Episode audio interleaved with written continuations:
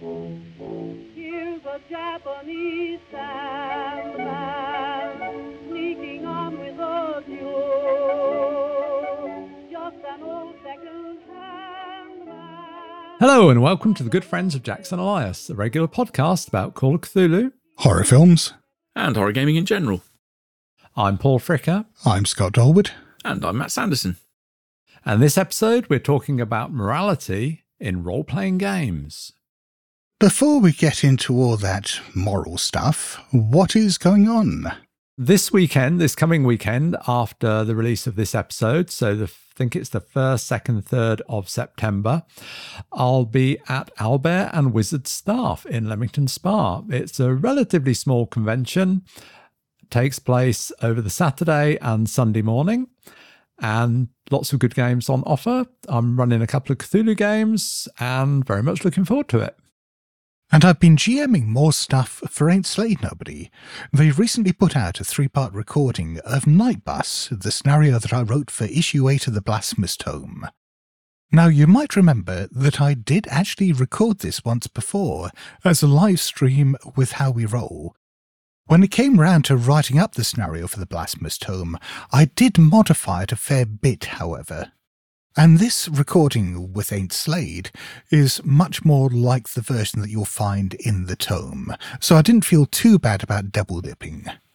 So thank you very much to Cappy Cup and to our good friend Cat Edmonds and to Danny Scott for riding the night bus to well, Penge and beyond with me. You can find all three parts on the Ain't Slayed Nobody public feed.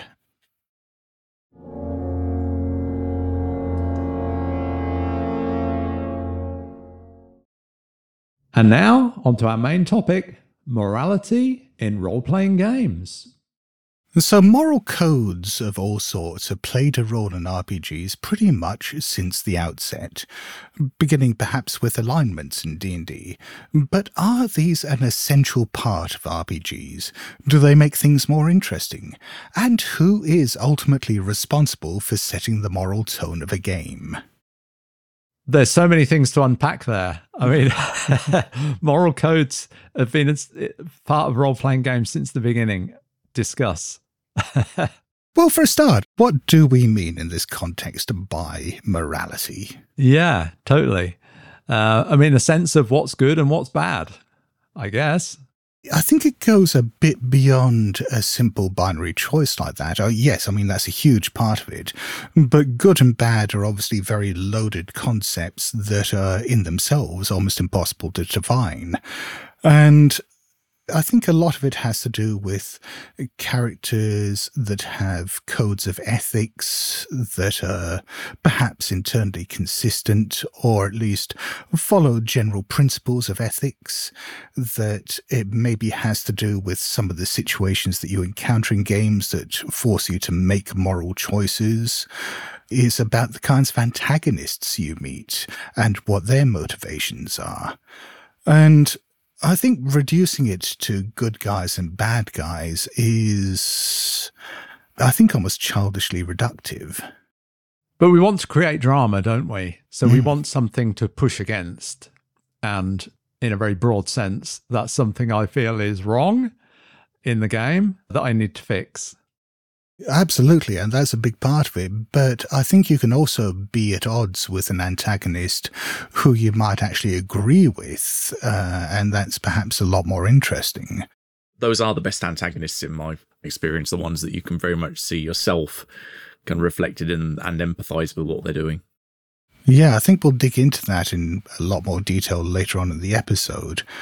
But before we branch off too far in that direction, let's talk about how morality actually works in games, or at least games that attempt to model or enforce morality on a mechanical level. Obviously, the granddaddy of all these things is the alignment system in D&D, which was my first exposure personally to such things when I was playing AD&D back in the early 80s and is still there in the game. It's still a big part of it. It's the source of any number of memes online. You still see alignment charts popping up for absolutely fucking everything on social media. And it's become a kind of shorthand for talking about certain moral codes. But what do we actually make of it? Yeah, as you say, that alignment grid has transcended D and D because my daughter saw that one point she's like, "Oh, that comes from D and D," because you didn't count it online. Mm. You know, the lawful evil, lawful neutral, all that stuff, but didn't realize it was a D and D thing originally. What was the question you posed, Scott? What do we actually make of it? I think it's really confusing and also restrictive as well.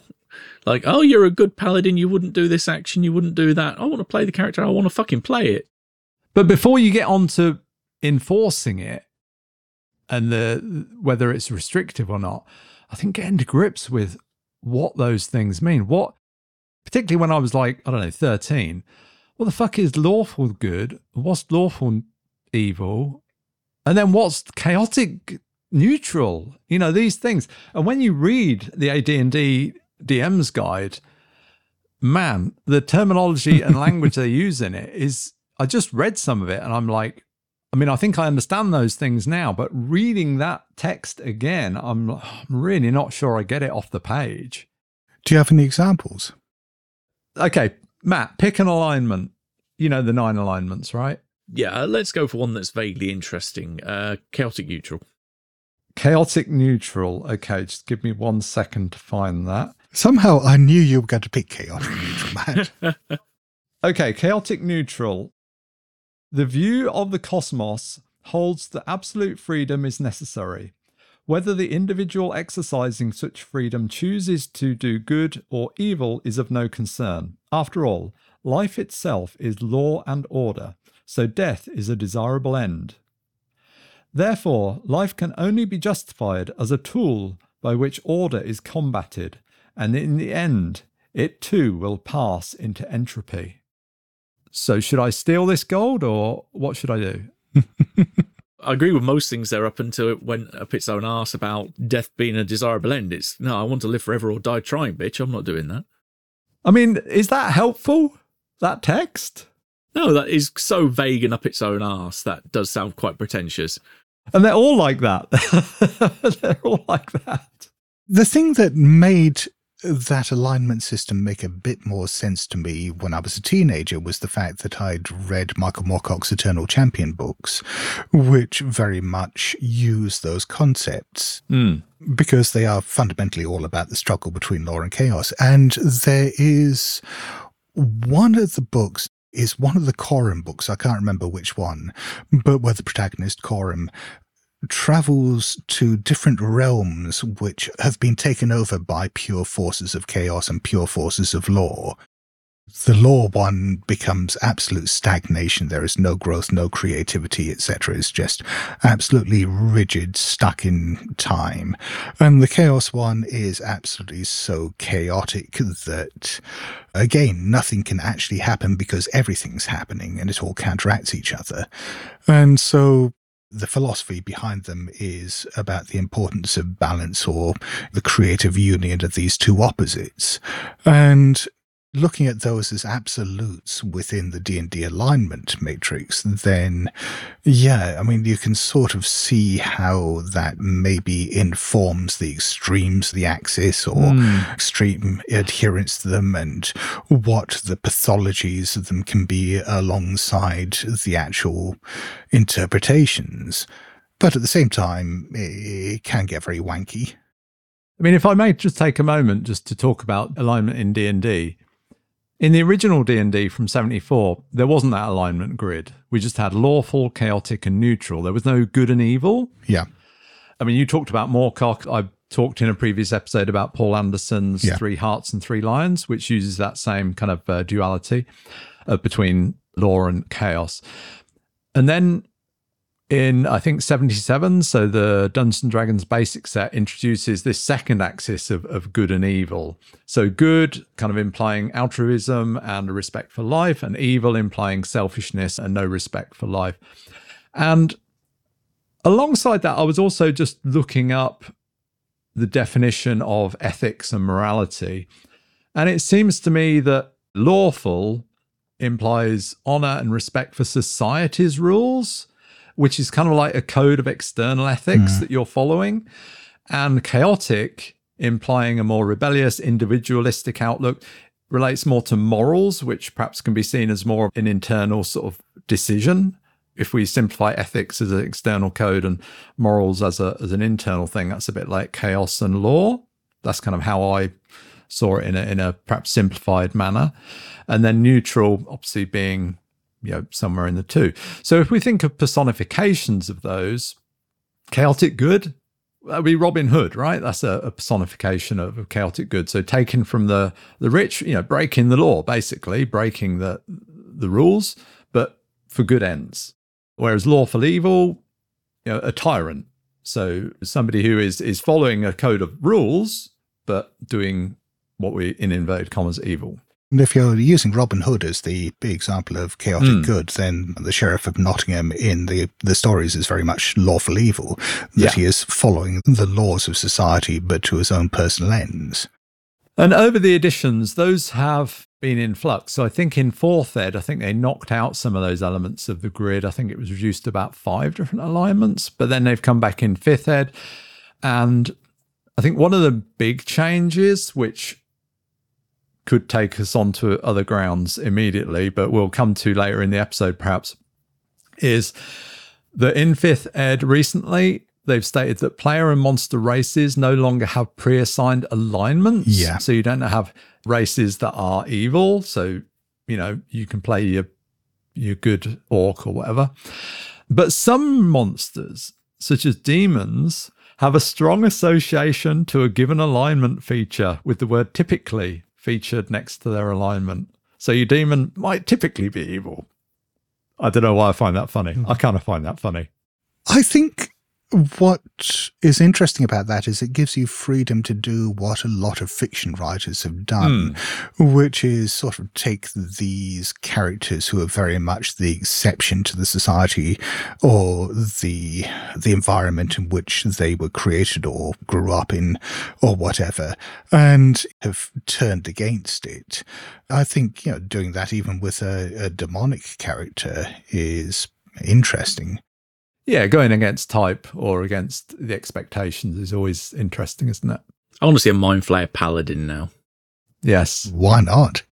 But I think this is something we might get into at the next episode. I think there are still elements of that in the Cthulhu mythos that are interesting to address. And it's interesting to see D&D moving away from that, but I very much want to play a game in which you have mythos entities who are, again, far more morally ambiguous. I mean, we see that obviously in with the ghouls in, in Dream Quest Kadath, which we talked about. But yeah, I think there's plenty of scope for doing that with other entities. But like I say, we'll talk about that next time.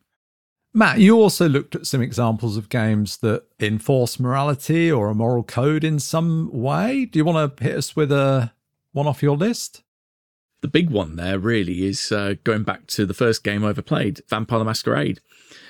When I went and had a look through the Old World of Darkness books, unless I'm mistaken, unless I'm missing something glaringly obvious, I think it's the only one of the original World of Darkness games that actually has a morality system in it.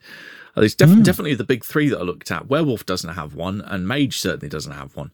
Oh, that's interesting.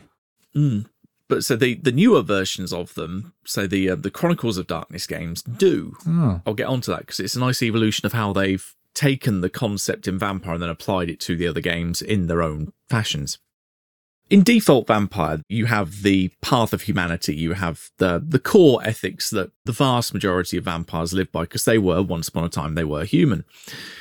Uh, you start off normally around seven. That's kind of the normal uh, level that uh, your average person would be at.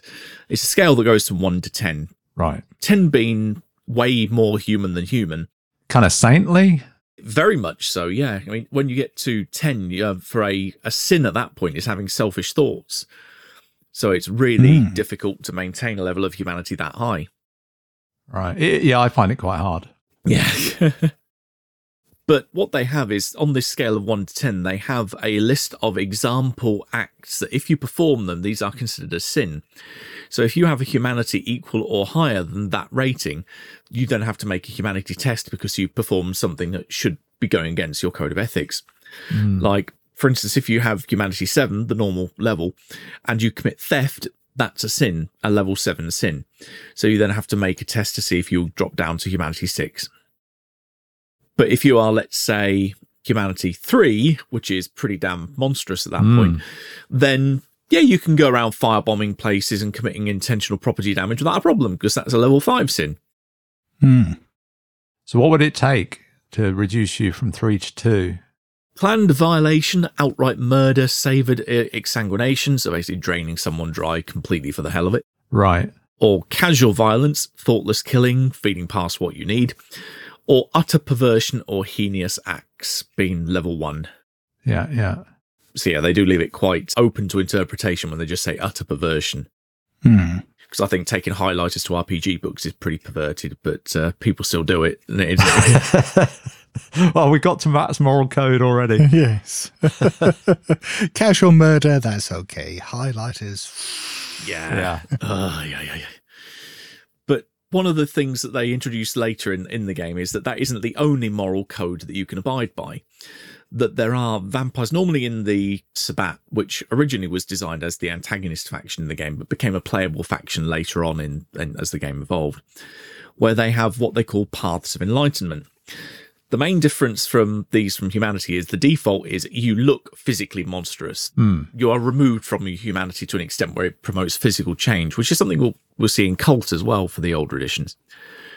Some of these examples of paths of enlightenment are like the path of Cain. People on this path want to become more like Cain in order to discover the limit of their powers and the undead form. You've got Path of Honourable Accord, where they want to be more like a knight, so their word is their bond. Very, I'm a paladin, hey! And also Power in the Inner Voice, which is that vampires are considered the masters, so they want to be commanding everything around them. You could kind of correlate that maybe with a lawful evil kind of uh, alignment. Hmm. You mentioned it's a bit like being a paladin. Is it so you can choose those paths, almost like choosing a class for your character? It's a I'm going to follow this code. It's it's how I'm going to play my character. It's mm-hmm. guiding as a player. I'm picking this, and it's showing me a model of of how I'm going to portray my character in the game. It sounds more like choosing an alignment than choosing a class. it's kind of halfway between the two because certain paths are promoted more by certain clans. Like you'll find the Lasombra gravitate towards, well, if you go by stereotypes, they gravitate towards Path of Night. Ventrue Antitribu go more with Path of Honorable Accord. Gangrel Antitribu may go down Path of Feral Heart. So there's various ones are likely attributed to certain clans, but in theory, anyone can grab them. And because there are some which are blatantly downright evil, such as the uh, Path of Evil Revelations, which is normally what the Baali and other Infernalists go for. So these each have like an ethical code that they adhere to, do they? Yeah, there's a whole, again that whole rating of one to ten that they have for humanity. So Right. using the Paladin example there of the uh, Path of Honorable Accord, uh, rating seven, so your normal rating typically, Yeah. failing to participate in your group's rituals because it's normally Sabbat, they're quite ritual heavy. Right. Um, that's a rating seven sin. Five would be failing to protect your allies. Three, showing cowardice. So you really got to be a brave guy here. Uh, two, killing without reason. And one, breaking your word or oath, failing to honor an agreement. Yeah, that's interesting then, because it takes it away from just general humanity as a generic term Hmm. to a code that's specific to a particular clan, if you like, Yeah. a particular, I don't know, archetype, whatever you want to call it. That seems a more interesting way of of handling it, I think, because it makes it more specific. Hmm. And also, I think by putting some thought into the internal consistency there and the motivations, it takes it away from, oh, you know, the antagonists are doing bad things because they're bad people. And it's more that they have a consistent internalized code of ethics that they're following mm. that are at odds with yours, hmm. but they at no point are thinking, ha ha ha, I'm the bad guy. They are still following what they consider to be a justified, morally defensible path. It's just not your path. Yeah, exactly that. if I can just reflect on my own experience playing Vampire back in the day, we did have that humanity scale and we applied it. I think the the thing for me was like, okay, we're you know humanity seven as your sort of starting point, all good. then you've got to go out and feed. And we hmm. generally just drew a veil over that. But I can remember one time Phil was like, How are you feeding tonight? And we're like, Well, are we just going to go out in the street and jump on some random person? It was like, Oh, actually, that's not ah. very nice, is hmm. it? are we the bad guys? You know, it, was, it was very much that realization that when you go, if you're forced to confront that, oh, well, you're saying level seven a sin would be theft, shoplifting. Well, that seems quite minor compared to you know grabbing a innocent civilian and draining blood out of them, mm-hmm. even if you're not going to kill them, right? It depends on how much you take and what circumstances you take blood. Do you take more than you need? Yeah, but even if you just take like a pint, that's nearly an armful. I mean, even if you just take some, I mean, can you imagine somebody mm-hmm. doing that to you, grabbing you and biting you and draining blood out of you? That's going to be pretty traumatic. That's quite a way significantly down the list because you've got level six would be accidental violation, such as drinking a vessel dry out of starvation. So it's kind of saying that it's acceptable from seven upwards, but you'll find as long if you just take one or two points, normally like three is the point before they feel like they're kind of drunk, that they're losing control of their uh, their senses. But is the expectation you're taking that blood from willing participants?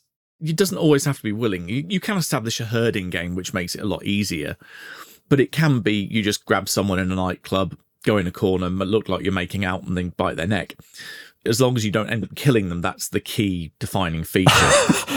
I mean, that's my point. That seems quite a long way down the humanity scale to me. That that act seems monstrous to me. the line in the game is a monster. Uh, oh, how does it go? So the, the struggle between the beast and man. It's uh, a monster I am, less, less a monster I become. Yeah. But do they differentiate between taking blood from a willing donor or taking it by force or deception, like that nightclub example you gave? Mhm. Let's just say, uh, for example, that you encountered a human who would willingly give you their blood because they've worked out you're a vampire and they see it as being, I don't know, sexy or a path to becoming a vampire themselves or whatever, then that's one thing. But you cornering someone in a nightclub and going slurp, slurp, slurp, that is uh, very much a, a predatory act. From what I remember of the Oh. hierarchy of sins table, I don't think it makes too much of a difference hmm. for the willingness part. But I know the GM would then potentially say if that you've got a willing target like that, you could develop and cultivate them as a herd, which would make getting blood a lot easier in future nights. I mean, as I remember from sort of play, it was something that was, and I think this was rules as written as well as how we played it, was very much that was not really part of the game. It was there was a, a rationale put on your sheet. Perhaps you'd got a herd, or there was mm-hmm. somewhere where you'd hunt, and you wouldn't really play that at the table. It was just something. Oh, that happens. You know, a day or two has passed. I refresh my blood pool. I don't really go into the details. if you want to go into the minutiae and you want to create plots driven off things that could happen while you're out feeding, then I could see some GMs indulging in that, but it's never something I ever bothered with because it's if you put, use the Cthulhu analogy, it's like, yeah, let's describe the day when you go to do your day job and nothing interesting happens. Yeah, but doing your day job isn't morally reprehensible. Well, as I say that, I realise it might feel like it. But, you know, draining people of blood and working in accountancy. I mean, we can joke about it, but two very different things, right? But I think what we're skipping over is the fact that this is an internal code of ethics now to being a vampire. Yes, all right, mm. back in the original vampire, it was how much you're holding on to your humanity. But now, if you're looking at just feeding on a person as being a necessity, then even doing it by force, that's not necessarily a breach of your own internal moral code. It is if you're still trying to pretend you're human. But as a vampire, maybe you'd look at it the same way as someone who isn't a vegetarian might look at eating meat. Or somebody who's shoplifting who's poor and doesn't have the money to buy food. Yeah. It's a nice little addition, the uh, the path system. For the later Chronicles of Darkness games, they made it a one size fits all chart, which I think takes away to some extent the nuances there. But the, each of the sin charts are very much applicable to the type of monster or the type of creature you're playing. So with Vampire the Requiem, you had a one to ten chart that was very much like the old humanity system in Masquerade. So we, we've covered that. With Werewolf, it was embracing your shape shifting nature. So if you didn't shape shift within a particular period, that was quite a high sin, like at level 10. So not many people are going to get Oh, that high right. up the harmony scale. But then also going down to the bottom end, using a silver weapon against another werewolf would be a harmony 4 sin. Because mm-hmm. obviously werewolves, silver, they don't go together. And then with mage, you had what they call wisdom, which is kind of using magic to accomplish a task that would be achieved as well without using it, such as if you boil tea with forces instead of using a nearby stove, for example, that would be a wisdom 10 sin. Level 7 would be laying a curse on someone, or a petty theft, for example. So again, similar to the normal humanity scale. 4 would be using magic to harm someone, and it progressively goes down the list. And if I use my magic to harm someone and do terrible things, mm-hmm. what's the game outcome of that? How does that affect my character? Your wisdom level can drop. And I use my wisdom for what? It's a substitute for humanity. It's that that's your code that you hold on to. Right. And if your wisdom drops to zero, you become unplayable. Right. So the same with humanity, which is mm-hmm. is something I don't think we said. So if humanity drops to zero, you cease to be a player character, right? Yeah, you become totally the beast. Yeah. A monster. Your instinct is to eat, hunt, sleep, and hopefully not die. But that sounds about right to me. Another interesting example is the original Kult, because you have this weird conflation for a start of morality and trauma, which I think in retrospect makes me quite uncomfortable. So the idea is that you have this scale that can go positive or negative depending on whether you're going on the dark path or the light path. And Mhm. It is affected by the actions you perform, but it's also affected by the things that are done to you. So if you do something like murder someone, then you're pushing yourself down the dark path. You're sending yourself negative. At the same time, you can also head down that path just by seeing horrible things or by being tortured. And that, I think, is a bit weird. They did change it very slightly between different editions. It's the third edition that I looked up, uh, Beyond the Veil, because this mechanic uh, called mental balance only really appears in first through third editions. Yeah. You calculate it in character generation for where you start, that you take the sum of your disadvantages are subtracted from the sum of your advantages, which would then give you a positive or negative figure. And the scale works roughly in increments that if you are at 15, either plus or minus, then something occurs. 25, something else. 50, 75, and then 100 being when you potentially awaken when you have to confront your other half. For negative, for example, with negative 15, you diffuse a weak negative aura that makes children and animals uncomfortable or uneasy in your presence. Compare that against positive 15, which is you own a weak positive aura which makes children and animals feel comfortable in your presence. So it's, hey, I feel good and radiate all this stuff, or hey, I'm a bad dude and I radiate that feeling to everyone else. Minus 25, disturbed. You may have the advantage magical intuition. You are so ill that a mental examination would single you out as abnormal. Wow. That's a great way to describe you. Then plus 25, you could also have the magical intuition uh, advantage here. You are known to be a harmonious and stable person whom everybody likes. And it goes up in this exaggerated scale up until the point mm. where you reach a plus or negative 100 Right. and your opposite self manifests. So if you're on the light path, your shadow, your darker side comes out as a physical manifestation of all your bad thoughts and you confront it to try and awaken and become your, regain your lost divinity. Right. And the other side? If you're a bad guy, then it's all your good thoughts come out and confront you, trying to tempt you away from that path. Wow. Right. And there are certain things I really like about this mechanic, in that it very much models what is there in a lot of mystical and magical beliefs, which is different paths to enlightenment, what is classically the left hand and the right hand path. And the idea being that you can achieve enlightenment through different ways, either through self denial and purification to the extent where you rid yourself of all your negative impulses and achieve achieve enlightenment that way, or down the left hand path where it is basically indulging all your worst impulses and desires to the extent where you just become completely inured to them and can achieve enlightenment that way because they no longer have any hold over you. What it made me think of was playing Prince of Persia in the early 90s. And uh, you meet your, your shadow self. And as I recall, you defeat it by sheathing your sword. And it sheathes its sword and walks away. There's something like that at the end of um, Legend of Zelda 2, um, The Adventure of Link, where your shadow is your the last boss you go up against. Yes. And the quick and easy way of always defeating it is go far across the left hand side, kneel, and keep stabbing because this thing will get close enough that it tries to come in with its shield up that you basically stab it in the feet repeatedly and it dies. It's such a lame boss. well, literally, if you're stabbing it in the feet. Yeah. Yeah.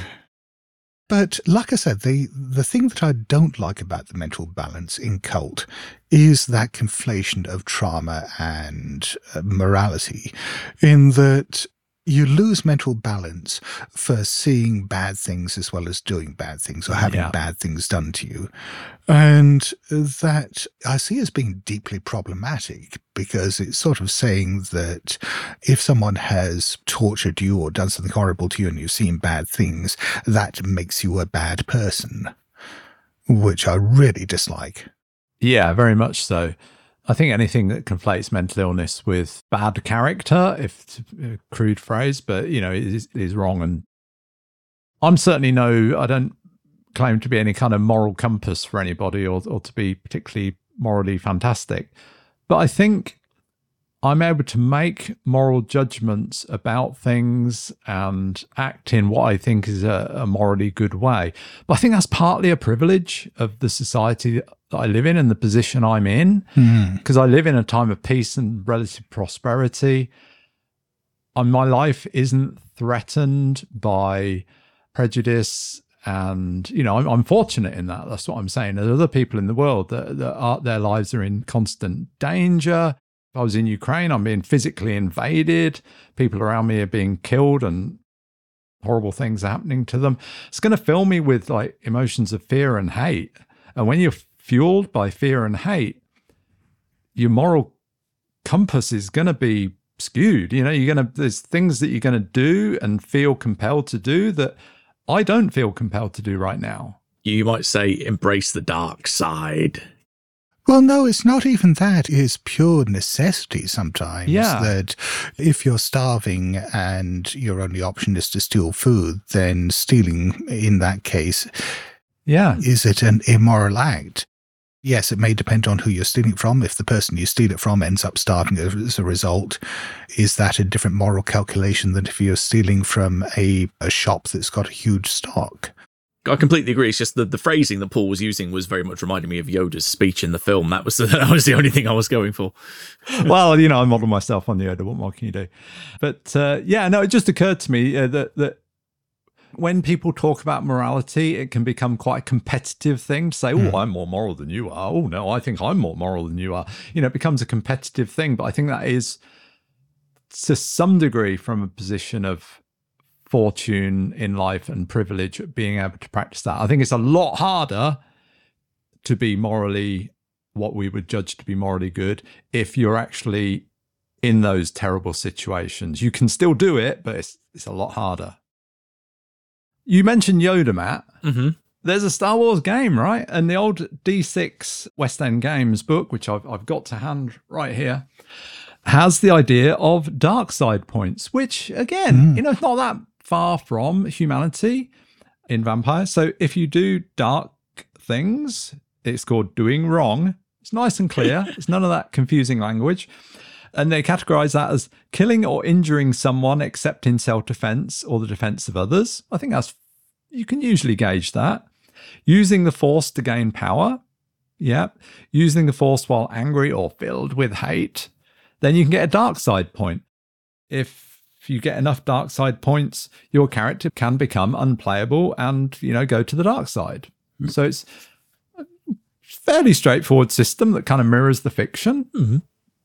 But again, it's about moral choices. Mm, easy to understand an alignment system, Weeby. Mm. yeah. we talked a bit about D&D. I think Dungeon World takes that and as it does with with all of D&D, it frames it slightly differently. So if you were a let's say a cleric in Dungeon World, you have a choice of three alignments. You could be good, lawful, or evil. And each of those has a short sentence that if you fulfill it, you get XP. You mark XP. Hmm. So uh, if you're good, if you endanger yourself to heal another, you'd mark XP. If you're evil, if you harm another to prove the superiority of your church or God, you'd mark XP. They're all kind of short sentences that at the end of the game you can say, Did I do this thing or not? And if I did, I mark XP. And if I didn't, then I don't mark XP. It doesn't change me as a character if I don't do those things. It doesn't stop me being a player character. You know, it doesn't stop my character, take my character away from me. But it, it's just a, a, vehicle for directing. It's more of a carrot than a stick, I guess. It's a, a reward if I play in the mode of my alignment, hmm. which I think is a fairly elegant way of doing it. The only other example I could think of off the top of my head when I was searching for games that I've played where morality comes into play. It's not to do with experience, but it is to do with how the stats on your sheet can change depending on the consequences of your actions. And that's from the Princess Bride RPG that came out from Toy Vault a few years back. I played this down at uh, Contingency one year. A good friend of mine, John Gathercole, ran it from the Quick Start guide that was out at the time before the, the full rulebook came out because it was in Kickstarter. And I remember that at one point we were up against this group, which, if I remember right, they'd like stolen our cattle.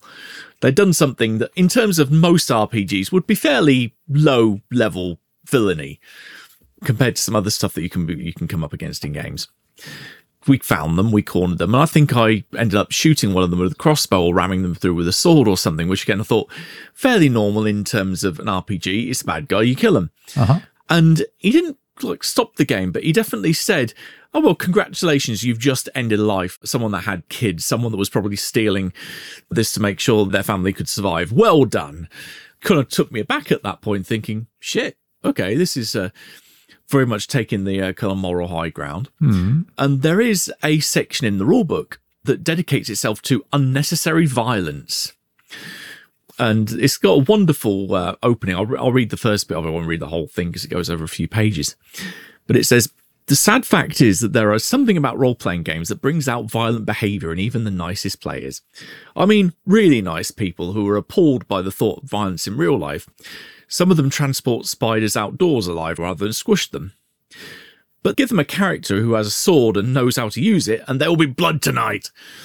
And yes, I know that's actually a fun part of the game, and the enjoyment of vicariously stabbing someone like Count Rugen, who really deserves it.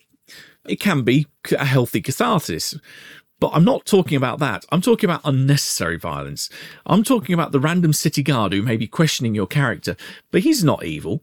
He's just a policeman doing his job, but he's not threatening to kill your character. But suddenly he's dead by killed by the PCs who would have happily accepted five florins to look the other way, to be honest. And yeah, it goes on like that, listing a few examples of basically takes that ground of if you can do something by a non-violent method, then why don't you? Yeah, I think that's a really important thing. And I think that fundamentally that's what a lot of morality mechanics in games are about, which is this disconnect we've talked about before when we've talked about violence in games, where because you don't feel the physical or emotional consequences directly of the actions your character is performing, you almost fall into psychopathic behavior if you're not careful.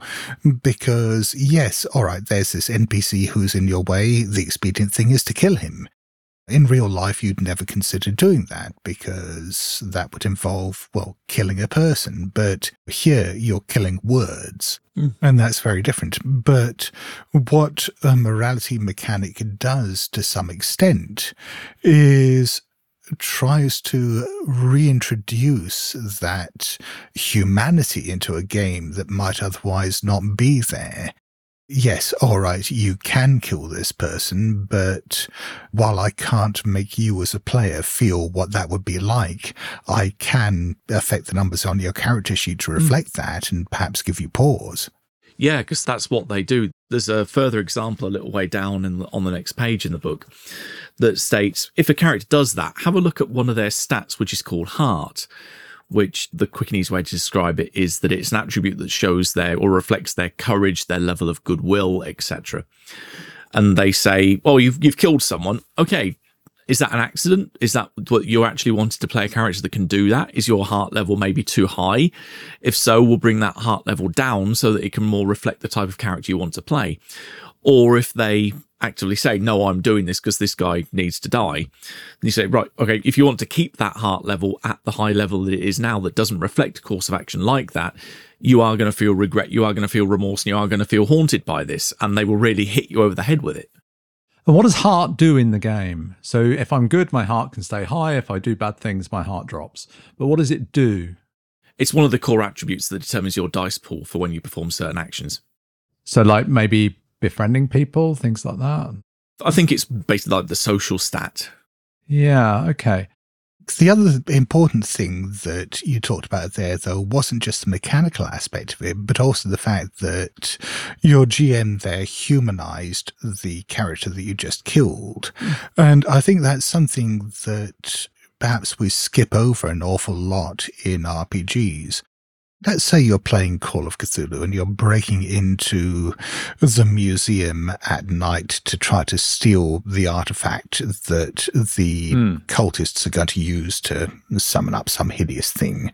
And there is a night watchman on duty and he catches you in the act. And before you realize it, even without meaning to, you've pulled out a gun or hit him over the head or something like that. Maybe you only meant to stun him, but he's dead. I think that's very easy sometimes to skip over in a game because yes, all right, he was there. He provided a mechanical challenge, a risk of getting caught and so on. But, you know, once he's dead, then you just move on, steal the artifact, get out of the museum. But I think reminding you that that was a person, that you've taken a human life, that there should be consequences for that, uh, even beyond just the police looking for you for the murder or whatever. Maybe you can do little things like as you're uh, heading out, you find or you pass by the guard station and there are photographs of his kids pinned up there and something like that. Little things to remind you the larger effects of what you've done. I'm going to throw in a quote from uh, Gary Gygax and just see what you make of this in light of what you, you just said. Handling troublesome players is the heading. And the second paragraph reads Peer pressure is another means which can be used to control players who are not totally obnoxious and who you deem worth saving. Oh, now there's a judgment. Yeah, that's. Uh, I kind of feel this whole moral judgment of what players do and trying to hit them with a stick when they do things that you find morally objectionable is very much what Gary would have uh, extolled. And I feel like over recent years, people have really become very moralistic in their gaming. And I'm not saying that's wholly a bad thing. I just just an observation. I think that's hmm. become very strong in gaming over recent years. Yeah, I'm not saying that there's no room for the old classic D&D, let's go on the rampage, kill a few town guards. Um, orcs are the enemies you can kill without any qualms because they're all bad, that kind of thing. But at the same time, I think part of it is just simply because I'm old now. I don't necessarily find that quite as interesting, that I prefer stuff with more kind of emotional and moral complexity to it, that I don't want to feel like the choices that I make are clear cut. I don't want to feel like there are bad guys and good guys. I don't want to feel like things are too easy, those judgments are too easy to make. And I don't want to lose track of the humanity in games. Uh, that stuff feels, I don't know, a bit more important to me than than it used to. I'm not saying that there isn't sometimes a bit of liberation in playing an absolute murder hobo, but at the same time, I find that a lot less interesting than I used to. Let's say one of your favourite types of uh, characters recently, or in recent years, that I remember you saying about was the percussive investigator. Pick them up by the ankles and beat them until the clues fall out. that was one character I played. that was one. I would say there's another game that was interesting in terms of morals that I played with you, Scott, was Dogs in the Vineyard. Mm. And that's a game in which you play player characters who are take the role of God's watchdogs, a group of you going from town to town, enforcing, if you like, God's law on these small communities Mm. in the kind of Wild West era. And at first, I was very confused by it because it seemed like if we were God's watchdogs, we'd got to do what God and the Holy Book said. Because I didn't know what the Holy Book said. Yeah. But then I think it was communicated to me that, and I kind of finally got to grips with whatever my player character, whatever I, as my player character, did decide is the morally right thing, the morally right decision and ruling for what's happened in this town is the right one. Yes. So it's not that I have to figure what's the right one. Whatever I decide is the right one. I think you still have to figure it, but you don't have to interpret it based on the text you're given. You have to work it out for yourself. So I'd say it's more a case that you're figuring it. Sorry, when I said figure it, I meant refer to an external source, like Right. refer to the Book of Life to see what what that says. I always sort of thought, oh, that, that you know, I need see what the Book of Life, you know, a physical thing in in in our world actually says to to instruct me, but it's not. It's uh, the, the Book of Life is a fiction in the game, and the player. Sorry, I'm, this is starting to get confusing. I can tell. Basically, the players decide what is right and wrong. Yeah. I, I would Yes. argue that my copy of the Book of Life says "Thou shalt kill." Yours is just a misprint that says "Thou shalt not kill." the interesting thing there is if Scott's running the game and if me and Matt are players, well, I can decide what I think is the the right ruling in this town and how we should mete out justice or whatever that decision is. But Matt might have a different, almost certainly, would have a different understanding of that. And that brings in a lot of discussion between players Yeah. as to what's the right, mo- often what's the morally right thing to do here. Oh, absolutely. I've never played a game that focused as strongly on it as that did. I think that was a very sort of emotionally charged game for me. I really enjoyed playing it. I remember one of the best games that I ever ran was at a convention ages ago, and we turned up early to the con. So this was playing before the official game slot started. And so we had a bit of time to kill, so I set up a quick game of Dogs in the Vineyard. We only had two players, Rich Stokes and James Mullen, both of whom are fantastic role players. Hmm. And I'd set up this situation where one of the townsfolk had killed herself because of an unhappy marriage, and there was this intense theological debate that erupted between the two dogs as to whether this woman was damned because she'd killed herself or whether the situation that led her to that absolved her of the sin. And this just took over the entire game. The two of them ended up pulling guns and shooting each other over it because they felt that strongly over it. And I think to a lot of listeners, that's going to sound like, I don't know, is that a fun game? But I'm guessing it was a fun game, you know, for the people participating. Oh, God, yes. It doesn't sound like your regular session, does it? No, no, no. But the heart of the game ended up becoming a 45 minute theological argument between two player characters. And it was one of the best games I've been involved with. But I think that the mechanics of that game lend themselves very well to that. Yeah. Because you go through a series of escalations. It very much mirrors playing poker in that you, you can start off with a small bid and slowly raise it and raise it and raise it and raise it. So you start off just with words and you can escalate through physical violence. You can escalate all the way to, to gunfire.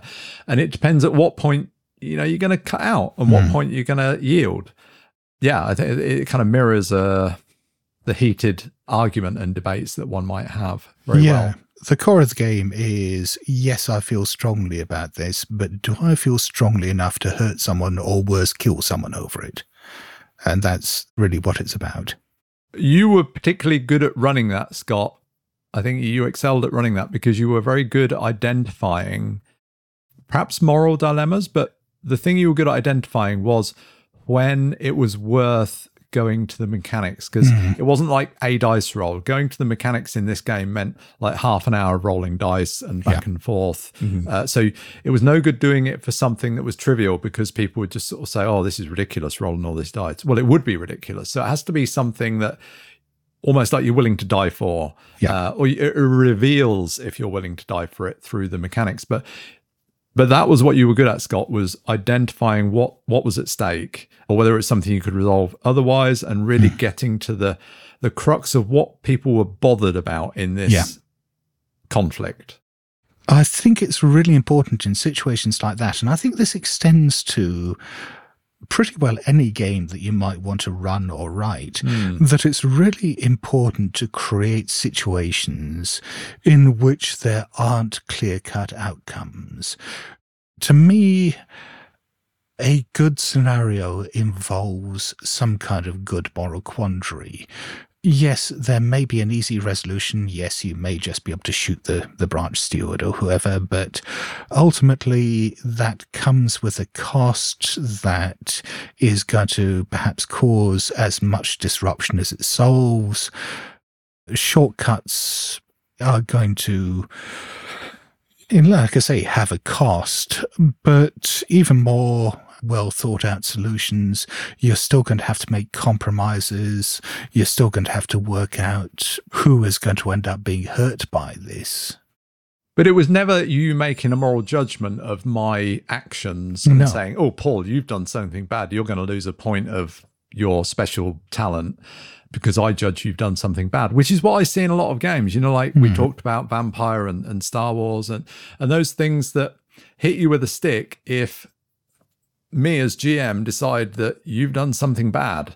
And I don't really want to play that. I want to, I quite like the idea of a carrot that if I've fulfilled some criteria, then I get a reward. But the idea of being somebody practicing their moral judgment on what I've done in the game, I just find distasteful and off putting. I used to feel very strongly like that, particularly when I was younger. I had some really horrible experiences playing particularly D&D where there was a DM I played with who very much saw himself as the moral arbiter of the game. And if he saw people doing things that he thought was outside their character's alignment, he'd come up with punishments for it. I mean, that's what you were meant to do. Yeah, I found it incredibly frustrating sometimes because I'd very much disagree with his interpretations of alignment, and I just feel like sure. my character was constantly getting beaten up for doing things that were in character. Yeah. But what I feel like nowadays is I mean, sure. I mean, I wouldn't rush to play a, a game like vampire because it has this humanity scale, etc. But on the other hand, I do perhaps sometimes find it an interesting constraint uh, that if I'm looking at it less from the point of view of this is the GM dinging me because I did something bad, and more these are the rules in which I have to operate, or you know these are the the moral decisions that I have to make in order to maintain my character. At what point am I willing to breach those? At what point am I willing to take the mechanical hit? For going against that because the situation feels like it demands it, then I think that's potentially quite interesting. That is interesting. But is it you deciding that you breached that moral code or is it me as GM? I think as long as you're playing in a functional game group where you can discuss things like those out of character, if you have a good relationship between the player and the GM, then that's fine. But if you're going back to my teenage experiences of playing D&D where you've got a dick of a GM who's just looking at for every opportunity sure. to, to knock your humanity down, then it's going to be a miserable experience. What about you, Matt? I don't know if you still play those World of Darkness games, but you know, with the kind of humanity and um, morality mechanics, How do they sit with you? I find them pretty restrictive, to be honest, because there's going to be situations that come up in game where you think, well, this is the logical way to respond to it. Or at least that's the way you want to, right? I mean, Yeah. if you want to shoot the guy, you want to shoot the guy. Yeah, especially if he deserves it as well. But it could be that you've got a bad guy that you just blatantly need to kill the guy. You need to put a cap in his ass.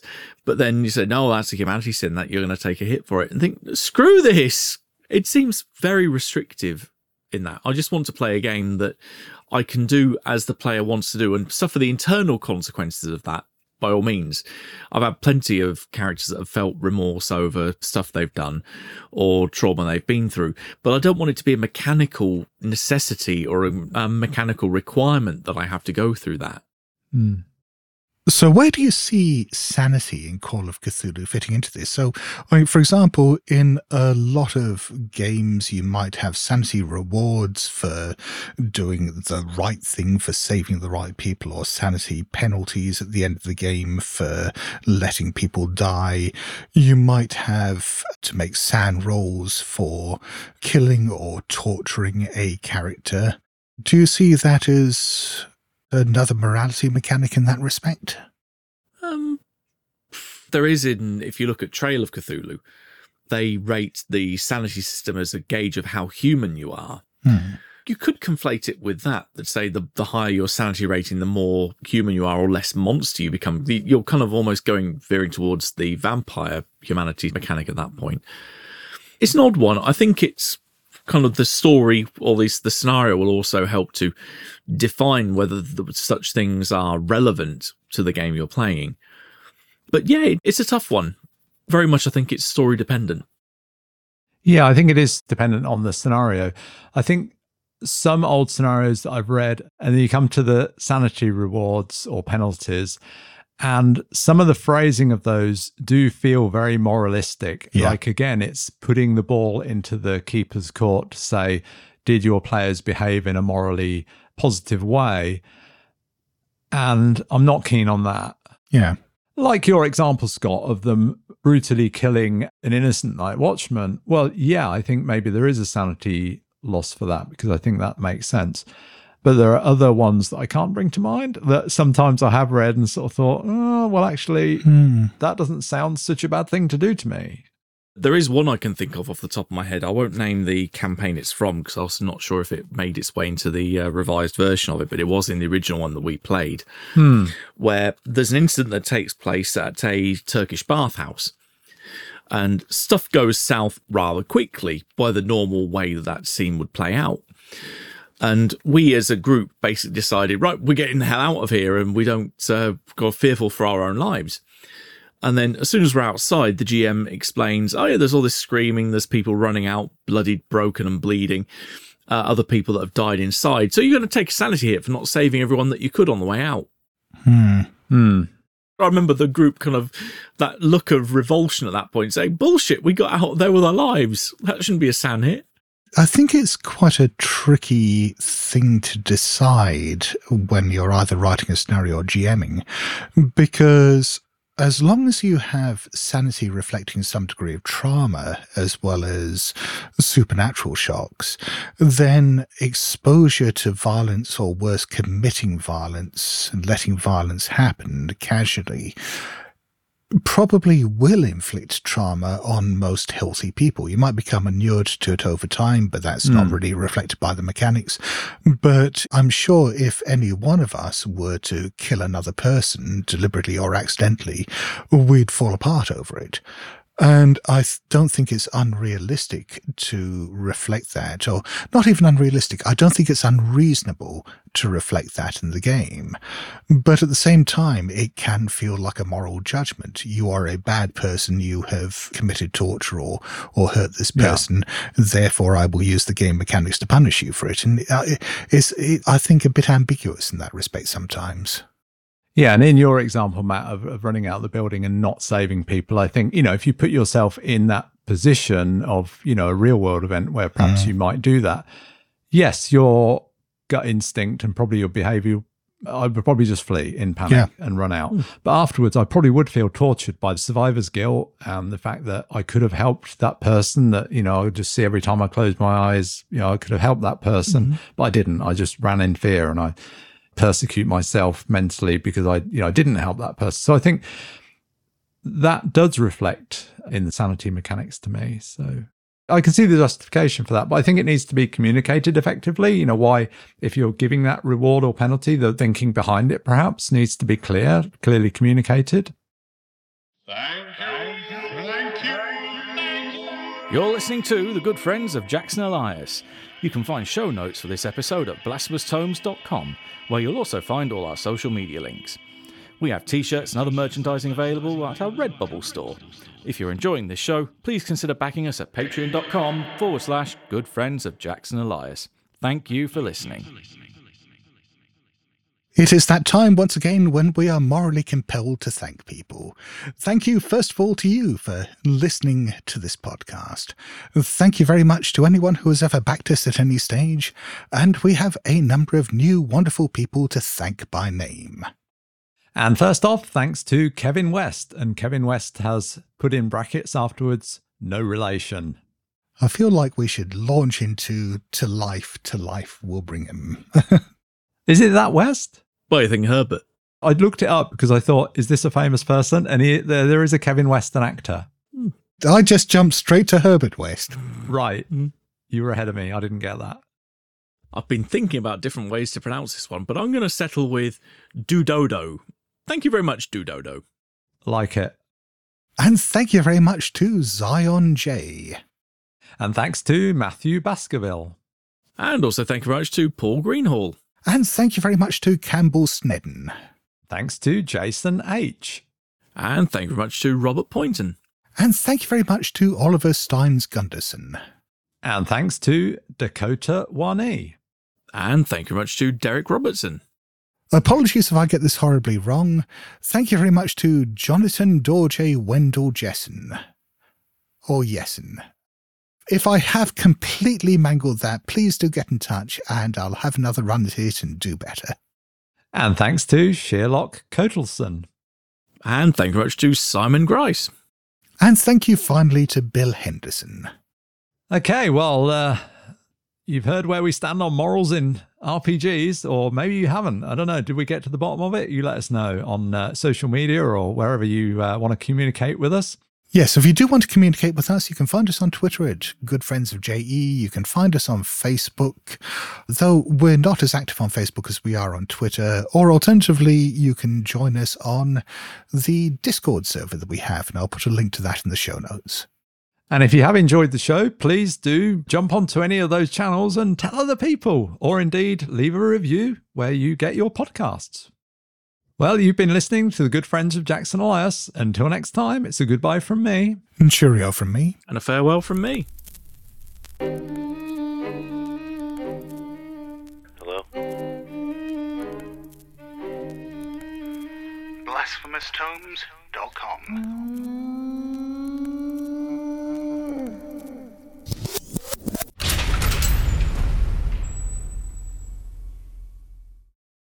Sanity rewards, not sanitary rewards.